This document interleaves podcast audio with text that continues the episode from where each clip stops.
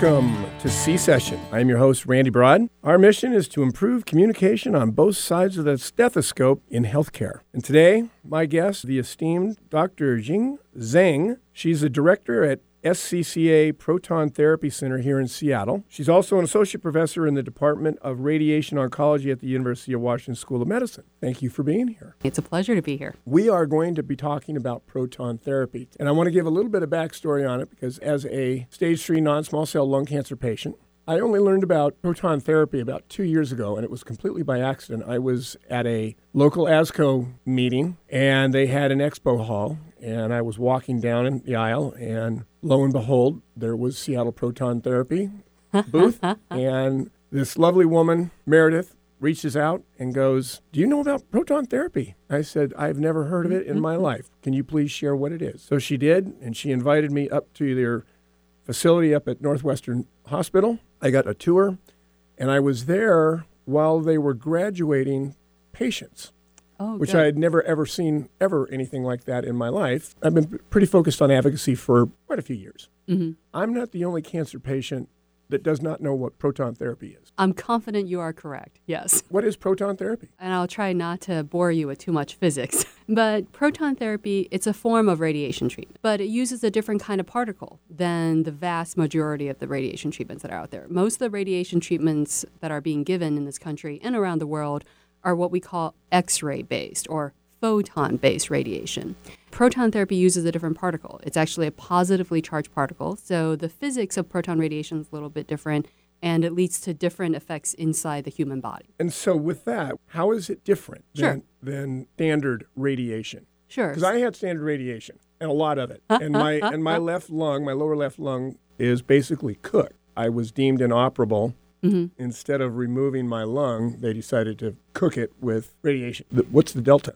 Sure. With regular radiation or X ray based radiation, what happens is just like the way you think of an X ray, when we shoot a beam of radiation at you, it travels through your body all the way through and comes out the other side. And along the way, as it's traveling through your body, it is doing damage along the way, both to the tumor as well as to any normal tissues that it travels through. The difference between proton radiation is because it's a positively charged particle, so it goes into your body and it actually stops after a certain distance. Hmm. So the major difference is really that it does not come out the other side. We say that there's no exit dose because it's not exiting out the other side of your body. And so, in a lot of scenarios, it has the potential to hit the same target area as X ray based radiation, but hit less of the normal surrounding tissues. And so, hopefully, causing less damage and less toxicity to you. Is one more effective than the other at destroying these tumors? That is a good question. So what I tip, what I tell patients is your cancer is going to end up seeing the exact same amount of radiation because that's our goal. We're going to give the exact same amount of radiation to the cancer, but with proton radiation, we could potentially give less radiation to everything that's not cancer. So for your situation, for example, potentially less radiation to the normal lung, that's not cancer, less radiation to the heart, less radiation to the esophagus, less radiation to the spine. So basically, just all the normal tissues that are surrounding your cancer that we would ideally like to not treat with radiation. Would it be classified as a precision medicine? That is certainly the goal. The ideal in radiation treatment for a radiation oncologist is always 100% radiation to the cancer, 0% radiation to the Rest of the body, right. That's the ideal. We haven't quite been able to achieve that, but I think we've come we've we've gotten better in a way that we're doing a better better job of getting the radiation we need to the tumor without giving too much radiation to the rest of the body. So improving the safety of radiation treatment. Got it. And how long has proton therapy been in existence? Yeah, so it was technically it was FDA approved as a form of radiation treatment that can be given to patients back in 1988. So it's been around for a long time. It was around even before that in a more research-based setting. Our center up in Seattle has been open since 2013. We've been treating patients for that long. Well, that probably explains why I didn't get treated there because I was mm-hmm, treated in mm-hmm, mm-hmm, 2008. But I th- it sounds like it was a good idea not to wait to treat you. So- yeah, you're probably not too far off on that one. With what you're sharing about this and how it's novel and it's unique, is it experimental? I mean, is it like a clinical trial with radiation, or I mean, is it It's not. A lot of the effects, the biology effects in tissue, are quite similar to regular radiation. So I think I was saying that your cancer is going to see the same amount of radiation. We believe that the ability to kill the cancer will be the same. But because there's less radiation to the parts of the body that are not cancer, we believe that in certain situations it will cause less side effects as a result of the radiation treatment. That's a big thing. Yeah. I had quite a few side effects from radiation treatment, just so you know. I had to go on prednisone for a what? I got an infection. By the, oh, and the other thing, I love this one. When I met with the radiologist and he was walking me through this, it, this was at the UW Medical Center, and I was about to start my treatment, my radiology treatment. He says, just as a sidebar, I just need you to know this might cause cancer. Uh, you know, I It is true. At, and I Yes. look at him and go, well, excuse me? You're treating my cancer, but it might cause.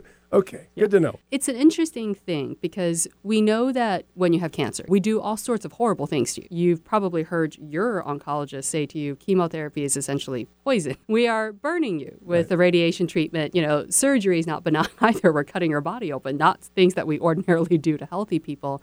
But I think the goal of all of this is that we're going to kill the cancer and hopefully not kill you in the process of doing so.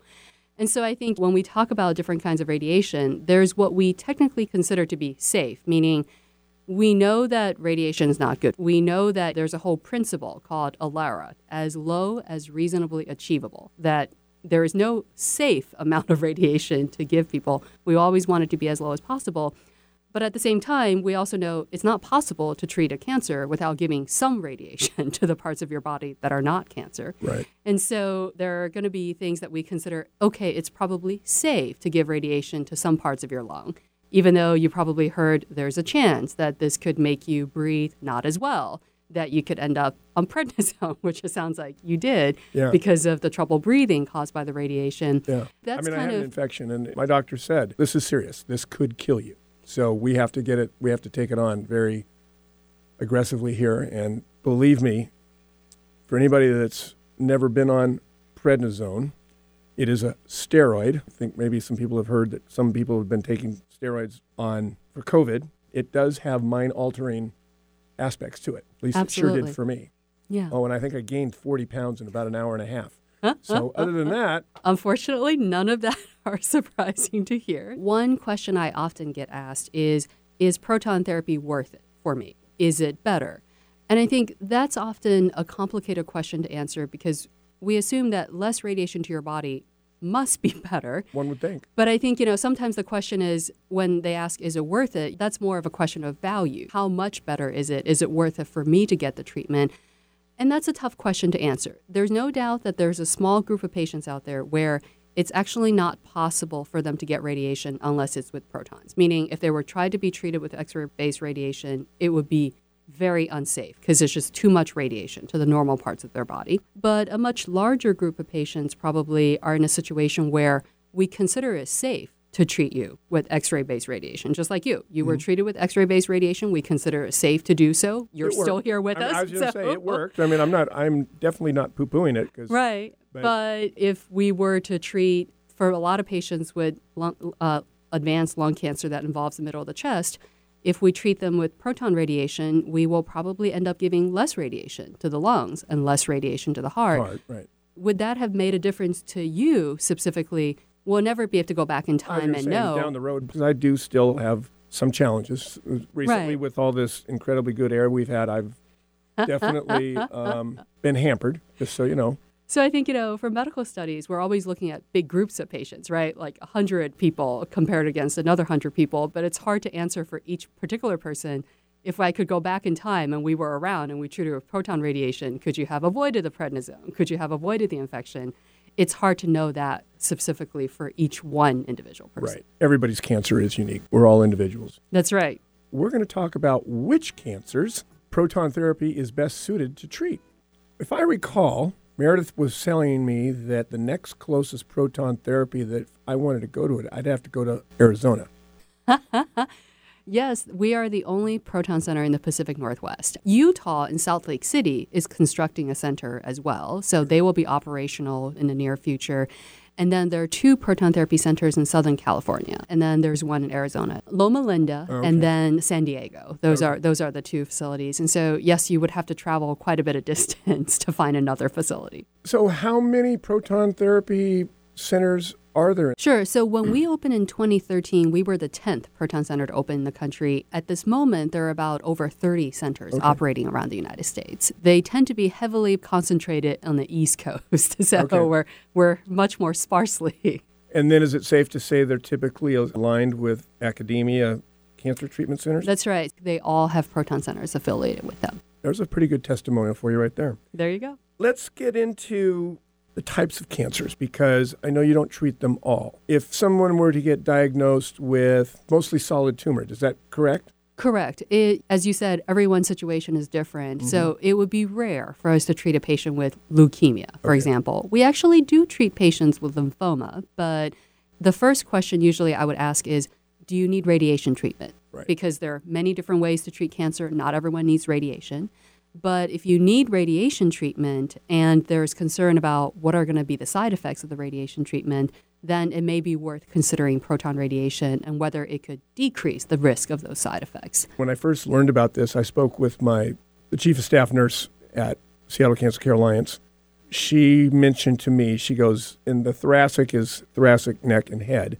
She says we we do more of that with neck and head, not as much in the lung. So can you expound upon that a little bit? Sure. Proton therapy has been FDA approved since the 1980s. Right. And the earliest patients that were treated were a lot of children with cancer because we mm. understood that radiation is bad, certainly for adults, but especially for children because they're still developing.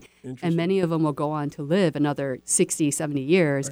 And as you were told by your doctor, radiation can cause cancer. So probably we're more concerned about that for a 10 year old child than someone who's older. And so there's a lot of experience in treating pediatric cancers, and Oh, there's a lot of experience treating brain tumors, spine tumors, a lot of precious real estate, as you may imagine, in those where even protecting a little bit could potentially lead to a big difference in terms of your functional outcomes and quality of life. So I mean, again, thinking about your brain, Mm-hmm. fairly important aspect of our everyday life, and if you're getting just normal radiation and it's just kind Mm-hmm. of going throughout your entire the whole head, Mm-hmm. as opposed to doing this more precision targeted, what would be a brain tumor case where it's not applicable? it started being used in patients who were likely to be cured and live for a long time. The reason why are you treating children? Well, they're likely to be cured and they're going to live another 60 years, so you want to protect as much brain as possible.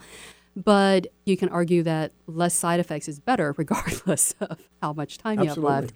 And so we treat quite a very we treat a large variety of solid tumors at the center. Um, brain tumors is a large is a big group of patients.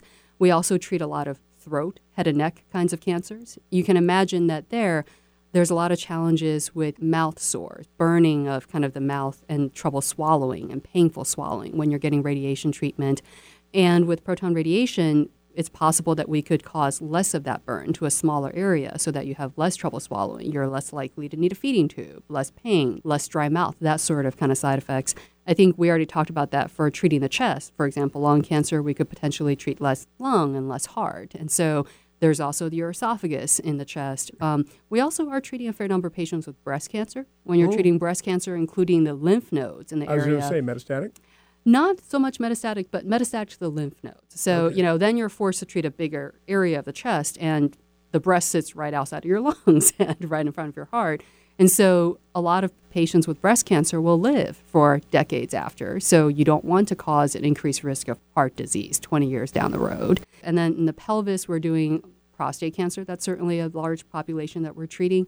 And we treat, we're starting to treat more and more patients with colorectal and anal cancer as well. So, Really? and then Okay. Certainly, I think liver is another one where you have a solid organ that's a precious real estate. You want as much liver function as you can preserve. Right. And so those are kind of the usual patients. And hopefully, I'm not forgetting any large groups of patients. And my apologies to No, them no, if no, I no, am. that's fine. Um, well, I mean, I, the reason I ask about the brain, I, I have a friend who was diagnosed earlier this year, and he was being treated at a facility besides Seattle Cancer Care Alliance, I talked to Meredith first, and I said, I've got this patient, and I'd like the doctor to at least consider looking at proton therapy based upon a little bit that I know. His doctor was familiar with your facility, and he did not want to go there.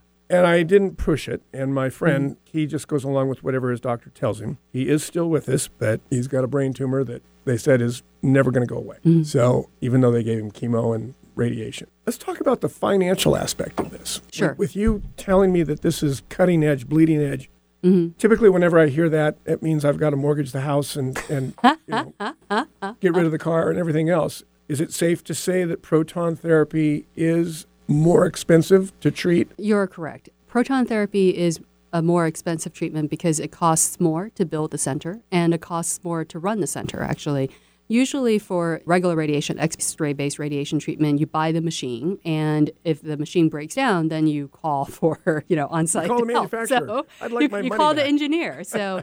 Whereas for proton therapy, because the centers are very complex machinery, the cyclotrons, for example, we actually have an engineering team who is on site essentially mm. 24 mm. 7 to help maintain the machine and keep it running.